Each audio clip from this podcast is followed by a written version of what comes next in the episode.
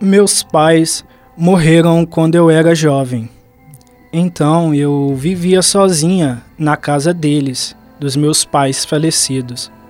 Com isso, eu acabei me associando com pessoas terríveis.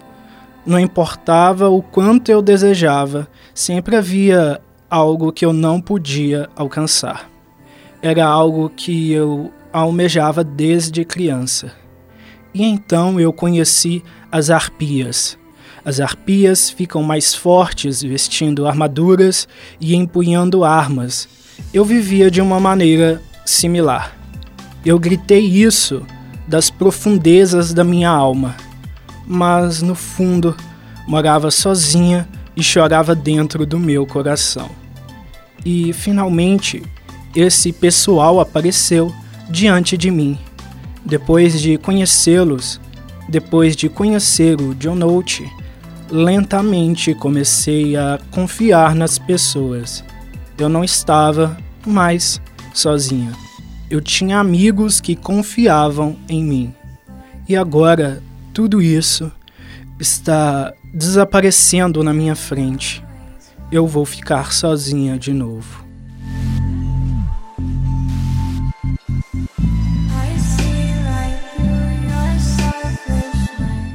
Saudações, deuses imortais! Sejam bem-vindos a mais um episódio do Wondernautas.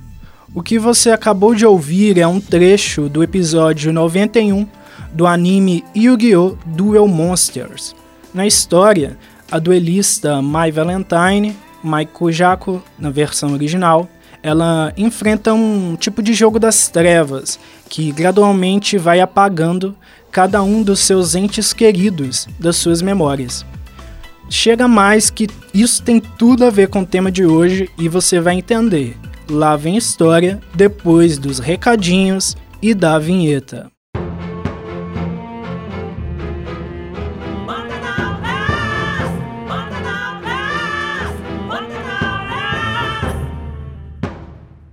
Antes do episódio propriamente dito, venho te sugerir que me siga nas minhas redes sociais para conhecer bastidores do podcast, detalhes de outros projetos e um pouco mais sobre o criador que vos fala.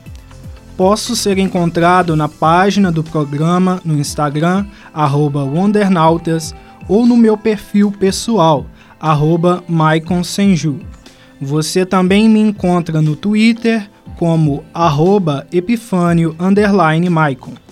No TikTok, buscarei produzir alguns conteúdos relacionados às minhas atividades no geral, que talvez possam te interessar também. O meu usuário lá é o arroba MaiconWonder. Além disso, estou iniciando a produção de um projeto de histórias ficcionais, um universo compartilhado por três fanfics individuais baseadas em algumas mecânicas do anime mangá Naruto. Esse projeto visa cruzar personagens de minha autoria, criações dos leitores e figuras conhecidas de franquias como Mobile Legends, Mortal Kombat, Marvel, DC, Bleach, Saint Seiya, Pokémon e muito mais. Caso goste de ler histórias interativas como essa, informe-se melhor acessando as minhas redes, já citadas anteriormente, é claro, ou escutando o episódio 62. E claro, você poderá procurar por Wondernautas no Watchpad, Social Spirit e Nia Fanfiction. Sem mais delongas, vamos para o episódio de hoje. Eu pensei em trazer essa temática para a gente refletir um pouco sobre a importância das memórias, né? Primeiro eu vou pincelar algumas questões aqui que me levaram a escolher essa citação dessa personagem para introduzir esse tema aqui. Quem me conhece assim mais pessoalmente sabe que muito antes de eu ser mega fã de quadrinhos norte-americanos, de super-heróis, de DC e tal, eu era muito aficionado por animes e mangás. E Yu-Gi-Oh! É, era um do. foi um dos animes que mais me marcaram, um dos primeiros animes que eu, que eu consumi na vida. E eu acho que faz todo sentido trazer uma memória que me marcou para um tema que fala sobre memórias, né?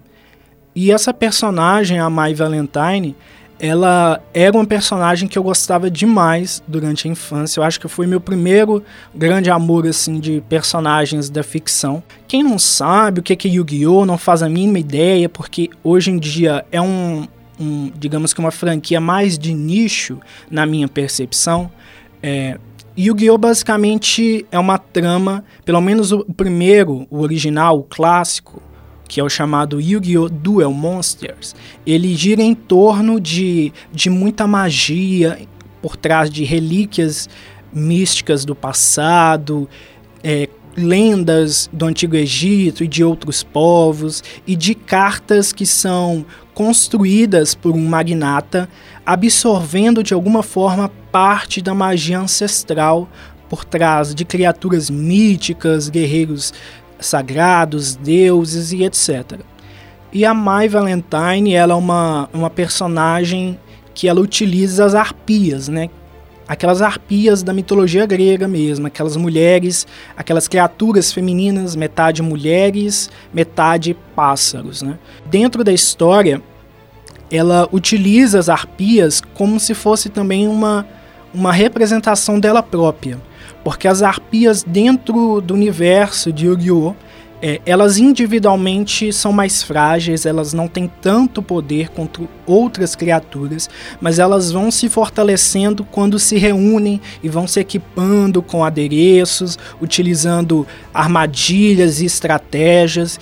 E a Mai, como uma, uma duelista, duelistas são aquelas pessoas que utilizam as cartas dos monstros de duelo e realizam de jogos, disputas e tal. Então ela é uma duelista, só para vocês entenderem esse termo.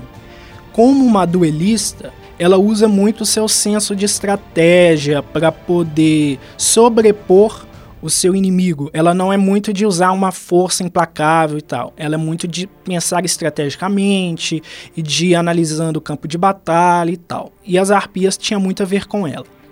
Só que aí, durante esse momento do anime, do mangá e tal, nesse momento que ela faz essa citação, ela está enfrentando um, ela tá realizando um confronto, enfrentando um vilão muito importante ali da trama. E ele utiliza uma artimanha, digamos assim, meio que uma roubadinha através do jogo das trevas e tal, que a cada criatura que eles perdem no campo de batalha, é como se eles perdessem fragmentos de memória de alguém muito importante para eles. E aí, conforme isso vai acontecendo com a Mai, ela vai ficando cada vez mais desesperada, porque ela é uma pessoa que por fora ela é muito forte, muito independente e, e muito dona de si, mas ela tem várias inseguranças e, e várias fragilidades devido à história pessoal dela. E o curioso é que eu gostava muito da personagem, mesmo antes de ter uma história tão parecida com a dela. Porque assim, ela no caso da história da personagem, ela perdeu os pais ali durante a infância. Então, claramente é um outro peso e é muito mais impactante quando você perde a sua, a sua seu apoio emocional e, e, e familiar, seu apoio no geral, né, que são seus pais, quando você os perde durante a infância e é bem diferente de quando acontece, como aconteceu comigo, que eu perdi já quase na vida adulta. E só que aí é, um, é, é curioso, né? Como que a gente às vezes se afeiçoa por um personagem e a vida meio que se encarrega de fazer vocês dois se aproximarem de alguma forma, tornar a identificação ainda maior. Então eu posso dizer que com o tempo eu me identifiquei cada vez mais com a personagem. Mas o interessante que eu queria trazer é que ela tem todo esse apego com as memórias dos amigos dela, porque é como se fosse de fato parte de quem ela é. Porque as memórias que ela construiu vivendo junto daquelas pessoas é que formam e consolidam quem ela é agora no presente, considerando ali o presente daquela história. E, e, é muito curioso também, fazendo um adendo aqui, me colocando de novo na história, eu sempre tive um, uma personalidade assim de buscar sempre reafirmar minha identidade através de símbolos da ficção. Não é à toa que eu acabei criando esse podcast que trabalha muito com isso, né, com símbolos da ficção para falar de coisas da realidade. Quando eu era muito, muito novinho, é, até ali o, o início da adolescência e tal, e quase a vida adulta, muita gente me reconhecia como o cara que gostava das arpias, o cara que gostava da My Valentine, porque na época Yu-Gi-Oh! era uma obra, era uma franquia muito forte, digamos assim. Ela era bem mais forte, acredito eu que eu posso falar isso, bem mais forte do que ela é atualmente. E eu participava dos duelos na vida real, né? Porque para quem não sabe, a empresa Konami, ela é praticamente uma máfia de cartinhas de Yu-Gi-Oh, onde tipo assim, tem cartas que na época e ainda hoje che chegavam ou chegam a 300 reais ou mais uma única carta. E ao mesmo tempo esse valor pode cair poderia cair de forma estratosférica de um mês para um outro, outro caso o metagame do jogo mudasse muito e novas cartas fossem lançadas prejudicando aquela carta, enfim. Então, meio que a Konami sempre foi meio que uma máfia, essa coisa do Yu-Gi-Oh!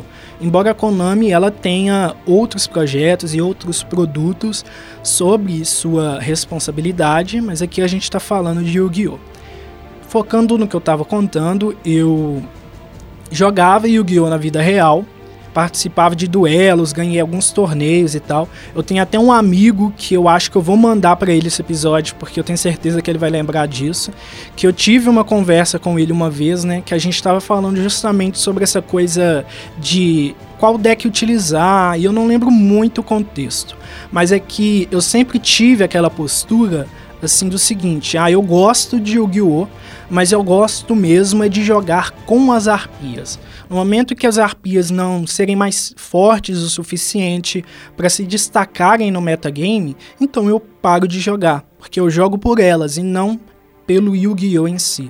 E, e por causa dessa minha forma de enxergar algumas coisas, dessa forma de afirmar e reafirmar minha identidade, acabava que as pessoas me associavam muito a esses símbolos e associavam esses símbolos a mim. E aí nessa conversa e tal, esse amigo meu até falou, falou algumas coisas. Eu não vou me lembrar dos detalhes das, da conversa a fio, porque tem muitos anos isso. Deve ter mais de oito anos, provavelmente. É, por aí, eu acho.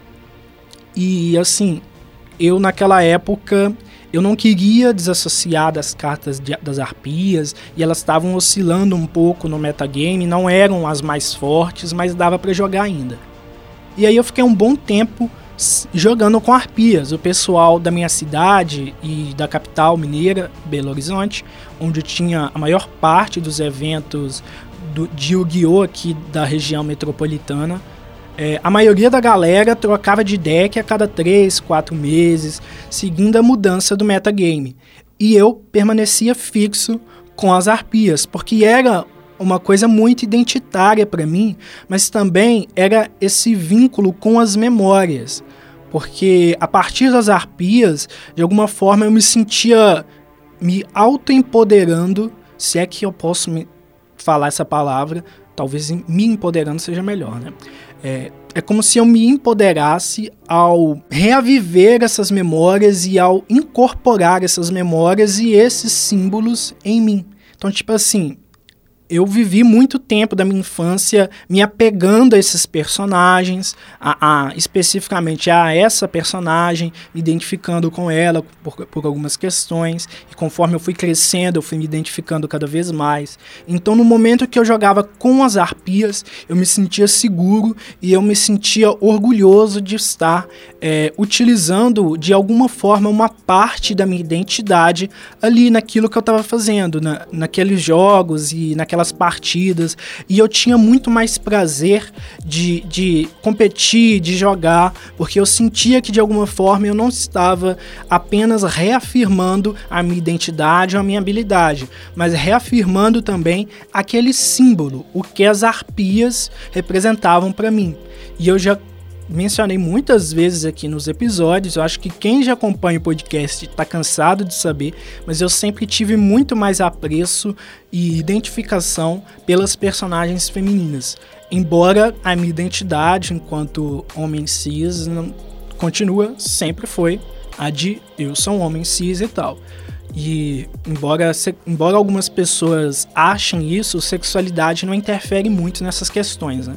Mas o fato é que não era muito sobre identidade de gênero, era uma identidade mesmo ideológica, algo mais filosófico, de, de visão de mundo, de experiências de vida e etc. E aí, eu só conheci um outro deck que era poderoso o suficiente para ser utilizado e que me pegou também né, na identificação anos depois desse momento que eu me fixei nesse cenário competitivo do Yu-Gi-Oh!, que foi o deck das Luz Lunares ou Luna Lights, que são meio que criaturas bestiais é, relacionadas à lua e tem todo um contexto de mitologia egípcia e tal, e mais uma vez um arquétipo integralmente feminino. E, e, na época era um deck que eu gostava muito porque ele era uma alternativa a esse deck das arpias, né? Porque as arpias era meio que uma, uma jogada de estratégia, de analisar o campo de batalha, às vezes de usar o oponente contra ele mesmo. E as luzes lunares eram mais uma força agressiva, chegava batendo forte para valer e era isso. Mas aí só para fechar essa coisa de Yu-Gi-Oh e de memórias, eu achei muito reavaliando a minha vida, assim, sabe? Eu pensei o quanto, o quanto que animes de alguma forma, muitos desses animes e muitos desses personagens me ajudaram a construir não somente essas memórias, mas também a minha identidade. Eu acho que outra personagem também que as pessoas associavam a mim nessa época, um pouquinho, talvez um pouquinho antes, ali mais durante o ensino médio, quando eu tava ali estudando com a galera e tal, é a Tsunade Senju de Naruto, que é uma outra personagem. Ela tem também uma pegada de luto, de memórias relacionadas às pessoas que ela perdeu. E só que ela é uma personagem assim mais pavio curto, ela tem muita força física, é a maior ninja médica do universo ali de Naruto e tal. E eu lembro de um episódio bem curioso que eu fazia o ensino médio meio que articulado com o ensino técnico de computação, informática, uma coisa assim. E eu odiava, eu tinha, sabe, antipatia daquele negócio, porque eu nunca fui muito de exatas, eu sempre detestei exatas. E aí tinha dia que eu tava lá doido para poder quebrar um computador, de tanta raiva que eu passava. Mas eu lembro que teve um, um trabalho de apresentação, eu não faço ideia, ideia de qual era o tema. Eu sei que era de programação. Um, uma parte ali do curso que era de programação. E assim, eu não entendia nada, só que o meu grupo também não entendia nada. Na hora de apresentar, ninguém falou nada com nada falaram assim de forma muito jogada e eu, e eu vi que o negócio ia ficar feio, porque ia chegar na minha parte, eu também não sabia nada. Aí eu falei, eu pensei assim, meu Deus, o que, que eu vou fazer aqui? Mas aí na hora que chegou na minha parte, eu incorporei um negócio assim e, e comecei a associar Tsunade Senju à programação. Eu até hoje não entendo como que eu consegui esse feito, porque é uma personagem que não tem nada a ver com esse universo de informática de programação, até porque Naruto se passa meio que em um tempo paralelo, parecido com a era feudal do Japão e tal, mas é, de uma forma né, fantasiosa. Então não tem nada a ver com informática, tem nada a ver com computação, com tecnologia, e eu de alguma forma consegui colocar ela lá. E aí eu lembro que depois que a gente, todo mundo fez as, as apresentações, durante a minha, a minha fala, a galera riu e tal, depois das apresentações, o professor até me parabenizou e tal pela, por essa iniciativa e falou que eu tinha meio que uma, uma postura de professor e tal, porque eu fiz uma associação assim didática que foi fácil, mais fácil de entender e ele gostou da apresentação do grupo por causa disso. É, eu não lembro exatamente quantos pontos que a gente recebeu, porque isso já faz muito tempo, mas eu lembro assim que ali foi o primeiro start para eu pensar, nossa, não é que essa minha mania de ficar pegando símbolos para associá-los a outros conceitos, interpretar e fazer essas pontes entre ficção e realidade, não é que funciona mesmo? E eu até cheguei a pensar que de fato talvez eu tinha um pezinho legal para ser professor e tal, mas aí já é outra história anos depois eu comecei a ser muito associado pelas pessoas com a Mulher Maravilha, né? Eu acho que hoje em dia a referência mais forte que as pessoas pegam quando pensam em mim ou quando pensam na Mulher Maravilha, muitas vezes alguém, muita gente que eu conheço assim, até que com as quais, com as quais eu não converso tanto, mas aí a pessoa vê algo da Mulher Maravilha, aí, aí me manda uma mensagem falando que lembrou de mim. Isso até aconteceu recentemente com uma, uma colega de turma da minha faculdade.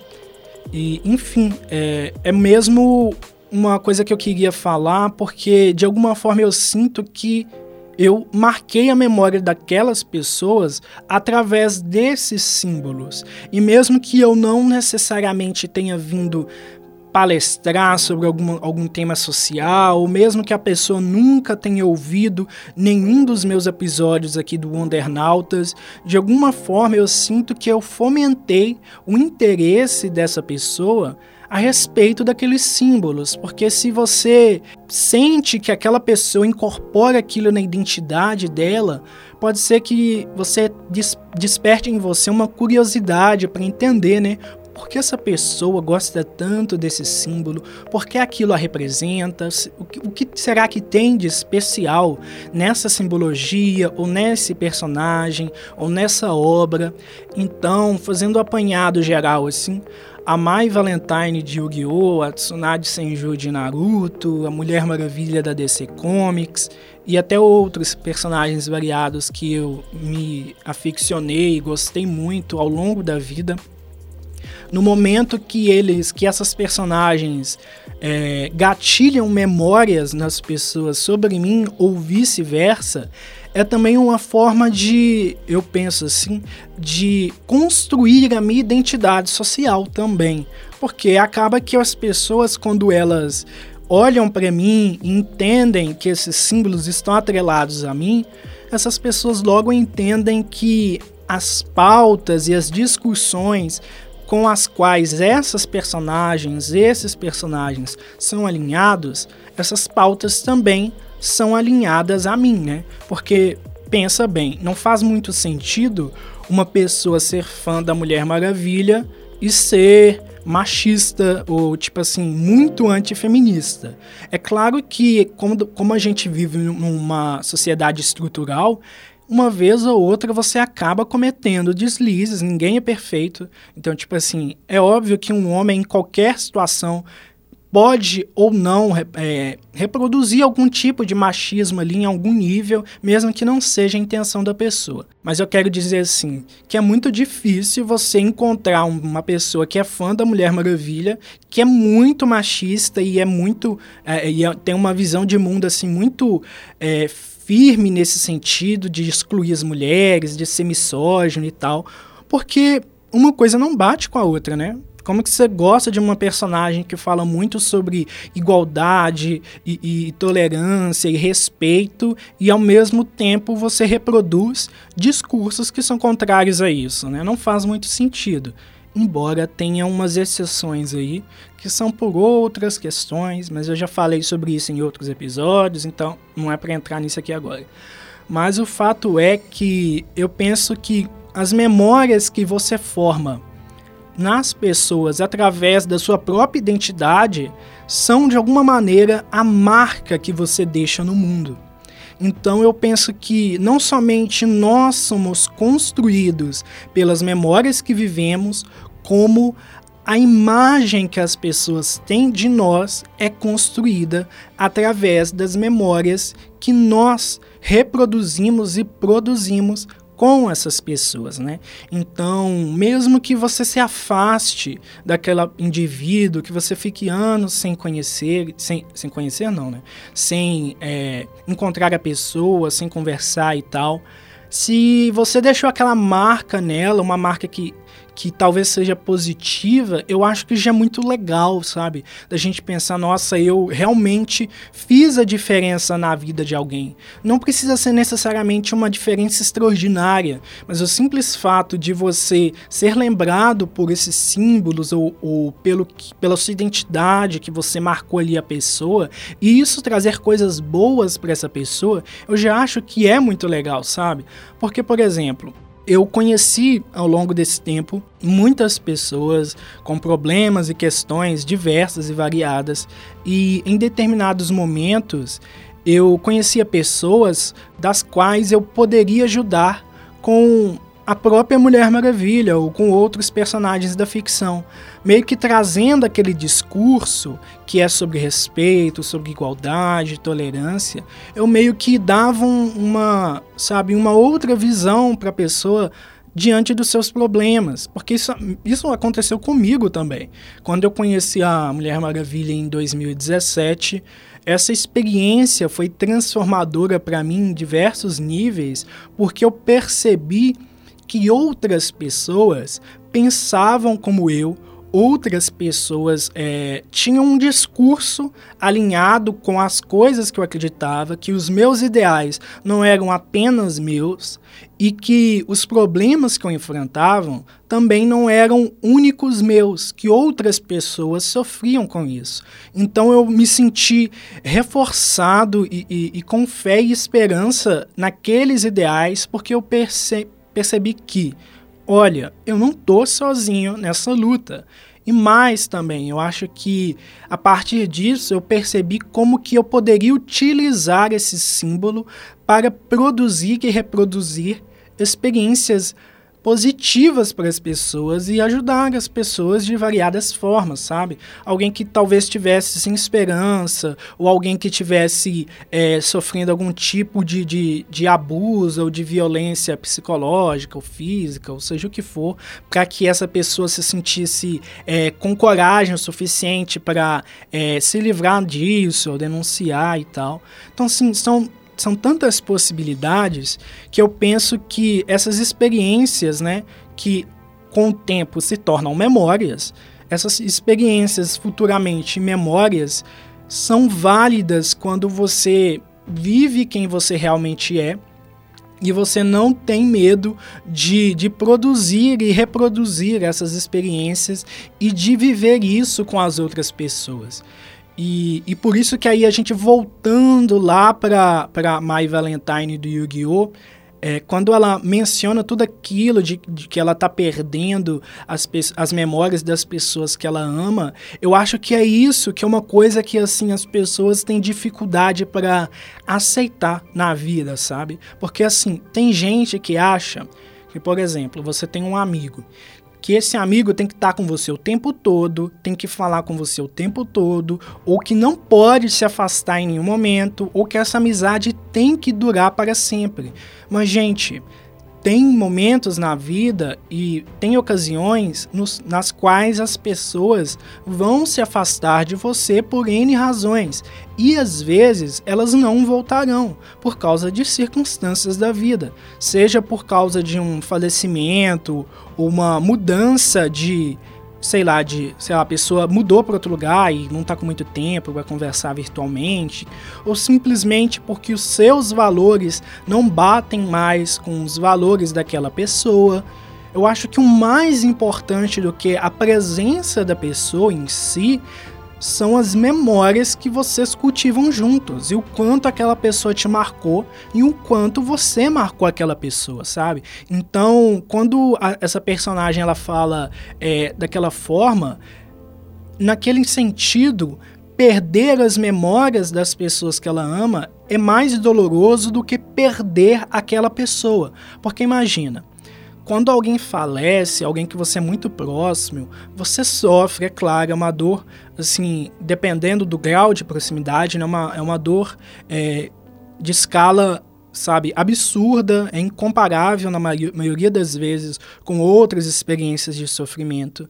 Mas o, o fato é que você ainda tem as memórias com aquela pessoa, a vida que você compartilhou com aquela pessoa, os eventos que vocês viveram juntos, é, as palavras de amor, de companheirismo que a pessoa part, partilhou com você ou vice-versa.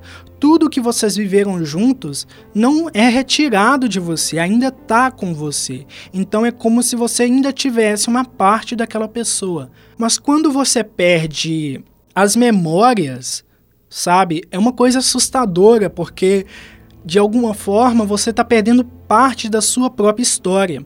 E aí às vezes você fica pensando assim, nossa, mas é, é uma coisa muito filosófica, muito ficcional essa coisa de perder memória. Não, não é tão ficcional assim. E eu vou dar um exemplo bem simples. Algum tempo atrás eu estava no Twitter e uma pessoa que eu sigo estava comentando como que essa pessoa, né, ela acha o Alzheimer pior do que o câncer. No que sentido, né? Que o câncer é, é uma coisa terrível, uma doença monstruosa, né, horrenda, que muitas das vezes faz as pessoas sofrerem, não somente o, o paciente, mas as pessoas ao seu redor. Mas o Alzheimer, ele vem de uma forma violenta porque ele vai arrancando as memórias da pessoa ao ponto dela esquecer o nome das pessoas que, tá, que estão próximos dela, é, deixando de ser quem ela realmente é.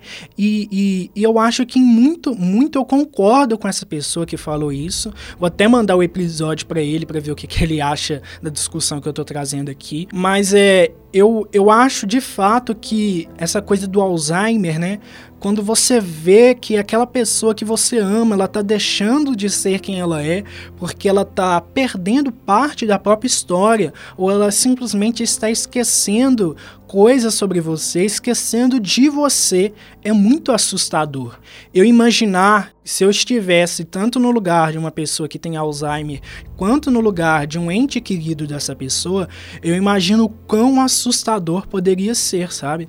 Eu acho que a grande mensagem que eu queria trazer com tudo isso é sobre a gente viver o agora e viver com vontade mesmo com as pessoas que a gente tá e valorizar esses momentos, porque quando o tempo for passando, é isso que vai ficar conosco. Talvez a pessoa vá embora, talvez a pessoa se afaste, aconteça algo dos vários exemplos que eu já dei, mas as memórias ficam com você, exceto no caso de questões como Alzheimer, né? Mas eu acho que o que realmente faz a gente ser quem a gente é são as memórias, tudo que a gente constrói, tudo que a gente vive e tudo que nos eterniza e eterniza os outros em nós, né? E vice-versa.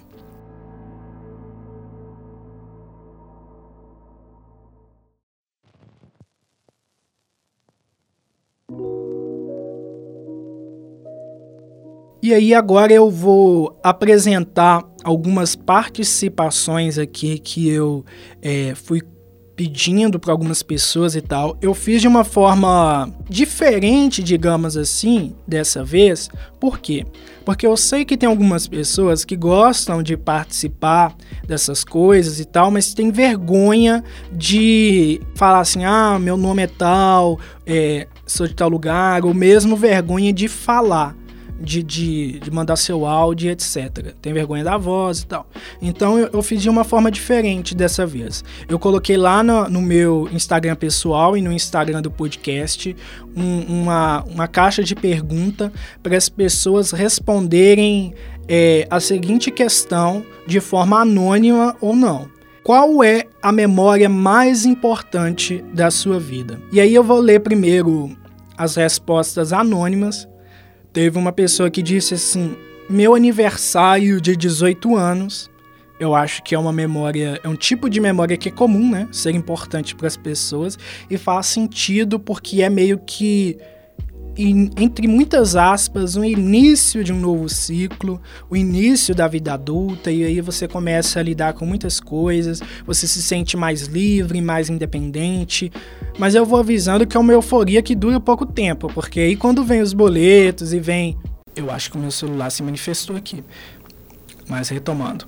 Quando vem os boletos, quando vem aquelas dificuldades, sabe, da vida adulta, você vai percebendo que esse negócio de fazer 18 anos é, é, não é essa maravilha toda, não, sabe? Mas eu acho que é válido, muito válido a pessoa ter essa memória como uma coisa positiva, sabe? Importante para sua vida. Teve uma outra pessoa que disse o seguinte: Dia da formatura no ensino médio. Foi como a Gretchen gritando livre ao desistir da fazenda. Eu acho que eu não entonei muito livre parecido com a Gretchen. Eu acho que não ficou muito parecido, mas o que importa é que eu achei essa resposta bem, bem assim, bem Twitter, porque a Gretchen é, né, fenômeno meme do Twitter, até fora do Twitter também. Eu me lembro é, desse momento da Gretchen tocando sino lá no reality show da Fazenda e, e vazando e tal, de tanto que esse meme foi reproduzido. E aí tem uma outra resposta que falou assim: Nossa, nem me lembro da memória mais importante, acho que não devo ter. E eu acho que isso aqui é uma outra coisa também comum porque quando a gente para para pensar, né, no, no, na correria do dia a dia, do cotidiano, muitas das vezes a gente acaba se esquecendo de alguns pequenos momentos e essas memórias são, são gatilhadas às vezes quando você conversa com uma pessoa sobre isso ou quando você está vendo alguma coisa relacionada que te é, desperta de alguma maneira essa lembrança e tal, eu acho que tá tudo bem também você não lembrar necessariamente de uma coisa que te marcou de forma tão significativa, né? Eu acho que não faz mal, né? Porque muita gente sofre de desmemória e às vezes até eu posso ser incluído nisso.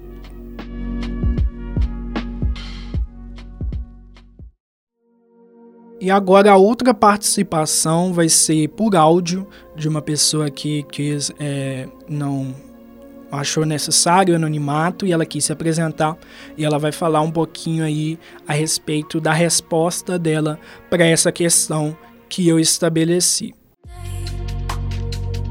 Bom, primeiramente, olá a todos, me chamo Isabela. Atualmente eu estou morando aqui em Manaus, que fica localizado no Amazonas. E bom, vou falar aqui um pouco sobre a melhor memória que eu guardo assim comigo, que são dos meus avós. É, eles não se encontram mais aqui, mas eu ainda guardo tudo que eles me ensinaram. E bom, a minha avó para mim, e creio que para todos os seus outros netos, né, foi o significado de ser uma verdadeira mulher forte. O seu jeito de ser tão carinhosa e motivadora era incrível. Essa mulher foi que me inspirou a crescer, querer ser uma mulher boa, incrível e forte. E lembro do meu avô também, que quando ele vinha aqui em casa, ele sempre trazia alguma coisa para mim, para minhas irmãs, me dava um abraço bem apertado. Eu confesso que aquele abraço para mim era uma luz no fim do túnel, que querendo ou não, mesmo não estando bem, ele sempre me abraçava e para mim era um abraço bem confortante. Infelizmente, o meu avô chegou a falecer no ano de 2020. Na época da pandemia, Covid pra lá, Covid pra cá, mas ele ficou com uma é, pneumonia e os doutores, assim, não sabendo o que era, acharam melhor deixar ele no hospital porque medicaram ele com uma Covid. Depois que ele faleceu, aí saiu o resultado do exame e não era Covid, era uma pneumonia. E minha avó chegou a falecer no ano de 2015. Faleceu com câncer no pulmão. E querendo ou não, eles deixaram muita saudade, não só para mim, mas para toda a família. Porque a família do meu pai realmente é muito reunida. A gente sempre comemorava Natal juntos, Ano Novo festas, aniversários, baby chá, anivers... entre outros. A gente comemorava tudo junto. E eles sempre estavam lá presentes, a gente fazia de tudo para eles estarem lá presentes. A gente tá fazendo a casa deles, entendeu? Pra a gente poder falar com eles, estar perto deles, porque a gente sabe que a vida é uma despedida, querendo ou não, né? As lembranças ficaram e só foi lembranças boas, porque em toda a minha vida eles nunca fizeram nada de errado, entendeu? Para mim, eles sempre são aqueles heróis que as crianças acreditam, né?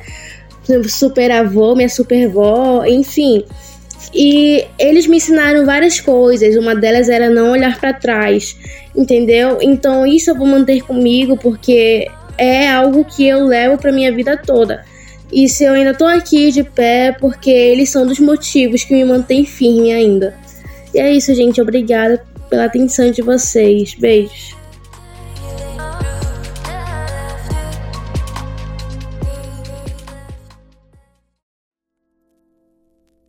E aí, só pra gente ir finalizando, eu queria mencionar um, uma coisa que eu achei muito legal que aconteceu no programa exibido em 23 de fevereiro, agorinha, do Big Brother Brasil, em que o Tadeu Schmidt, ele meio que foi foi transformado em um super-herói ali durante o programa lá, a exibição do programa.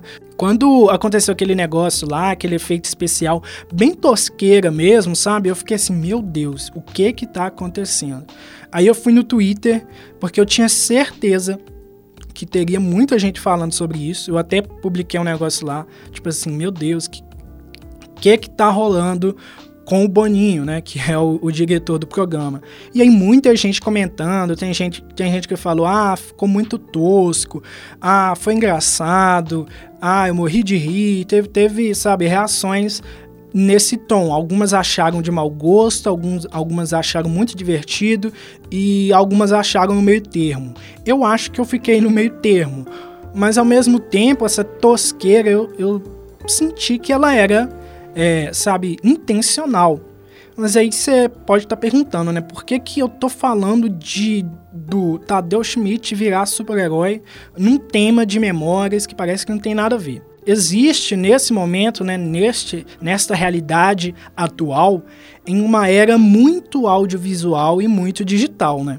A gente é bombardeado por informação o tempo todo. Uma prova disso é o próprio Twitter. Muita gente assistindo programas como BBB ou novela, jornal, tá ao mesmo tempo assistindo e digitando, comentando, lendo comentário, e aí olhando para a tela enquanto escuta a TV. Então, assim, é uma audiência muito diferente daquela audiência de 20, 30 anos atrás, em que as pessoas sentavam na frente da TV e ficavam com o olhar fixo para a TV, e, e a TV era sua única referência de informação naquele momento, né? Hoje a gente vive uma realidade muito diferente. Você já parou para pensar se você está compondo memórias que serão assim eternizadas por aqueles que você marca ou se você está apenas de, de passagem na vida delas? Eu associei isso com o BBB, por quê? Porque por mais que, for, eh, que tenham críticas ou elogios para o que aconteceu, essa coisa breve, meio tosquinha, com essa, esses efeitos especiais que eles usaram ali no BBB, é uma coisa que eu acho que eu não vou esquecer tão fácil. E, e eu também acho que muita gente não vai esquecer. Para bem ou para mal, marcou de alguma maneira, sabe? E aí, quem sabe daqui a 5, 10 anos, quando tiver outra pessoa apresentando o BBB, vai ter gente resgatando esse episódio lá atrás que vai estar lá atrás, né, falando ah, em tal ano, em tal situação, o Tadeu Schmidt não se levou a sério e brincou, se divertiu, agiu de forma extrovertida, é, fez piada consigo mesmo, enquanto a gente tem um apresentador ou apresentadora aqui que tem um outro perfil e que não sei o que. Eu já falei em episódios recentes muito sobre a questão do saudosismo, né? Mas em alguns momentos esse saudosismo é válido. Eu acho válido a gente relembrar memórias sobre coisas que a gente experimentou, que a gente viveu e que são diferentes apresentadores do BBB sempre serão diferentes porque cada pessoa é uma pessoa. E eu tenho certeza que daqui a algum tempo esse tipo de coisa vai ser resgatado pela internet e pessoas vão comentar, assim como os próprios memes funcionam, né? Porque tem meme de muita coisa que aconteceu, sei lá, 5, 10 anos atrás às vezes, e as pessoas resgatam e incorporam nesses memes outros símbolos, né? Então perceba como que com a transformação da, da mídia e da sociedade, essas memórias também elas vão incorporando outros significados e elas vão sendo ressignificadas de várias maneiras, sabe? E aí voltando porque eu, porque eu queria trazer de reflexão final aqui, quem e como estamos marcando quando dedicamos tanto do nosso tempo às redes sociais, muitas vezes seguindo fórmulas, né, que roubam a nossa própria identidade, né? Daquela coisa de você ir construindo a sua própria identidade, a forma como as pessoas te enxergam através das memórias e das experiências coletivas ali compartilhadas entre vocês. Eu realmente acho que em certos momentos da vida a gente, assim, vale muito mais surpreender, né, com a ousadia de ser quem você é, do que replicar o mesmo modelo de sempre para tentar se encaixar de alguma forma. No fim das contas, eu acho que a maioria das memórias que ficam são as que se destacam por alguma razão, se diferenciam por alguma razão, né? Não aquelas que são mais do mesmo, mais de mesmo, ah, igual a tanta coisa que eu já vivi. Eu provavelmente, como eu falei, não vou me esquecer fácil do dia em que uma emissora tão conhecida por seu estilo engessado, né, formulaico, como a Globo, abraçou esse ridículo, entre aspas, para rir de si mesma meio que junto do público, né? E você? Você vai esquecer?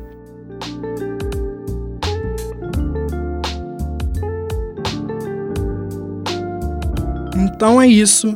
Espero que tenham gostado do episódio de hoje e que a glória de Gaia esteja com você.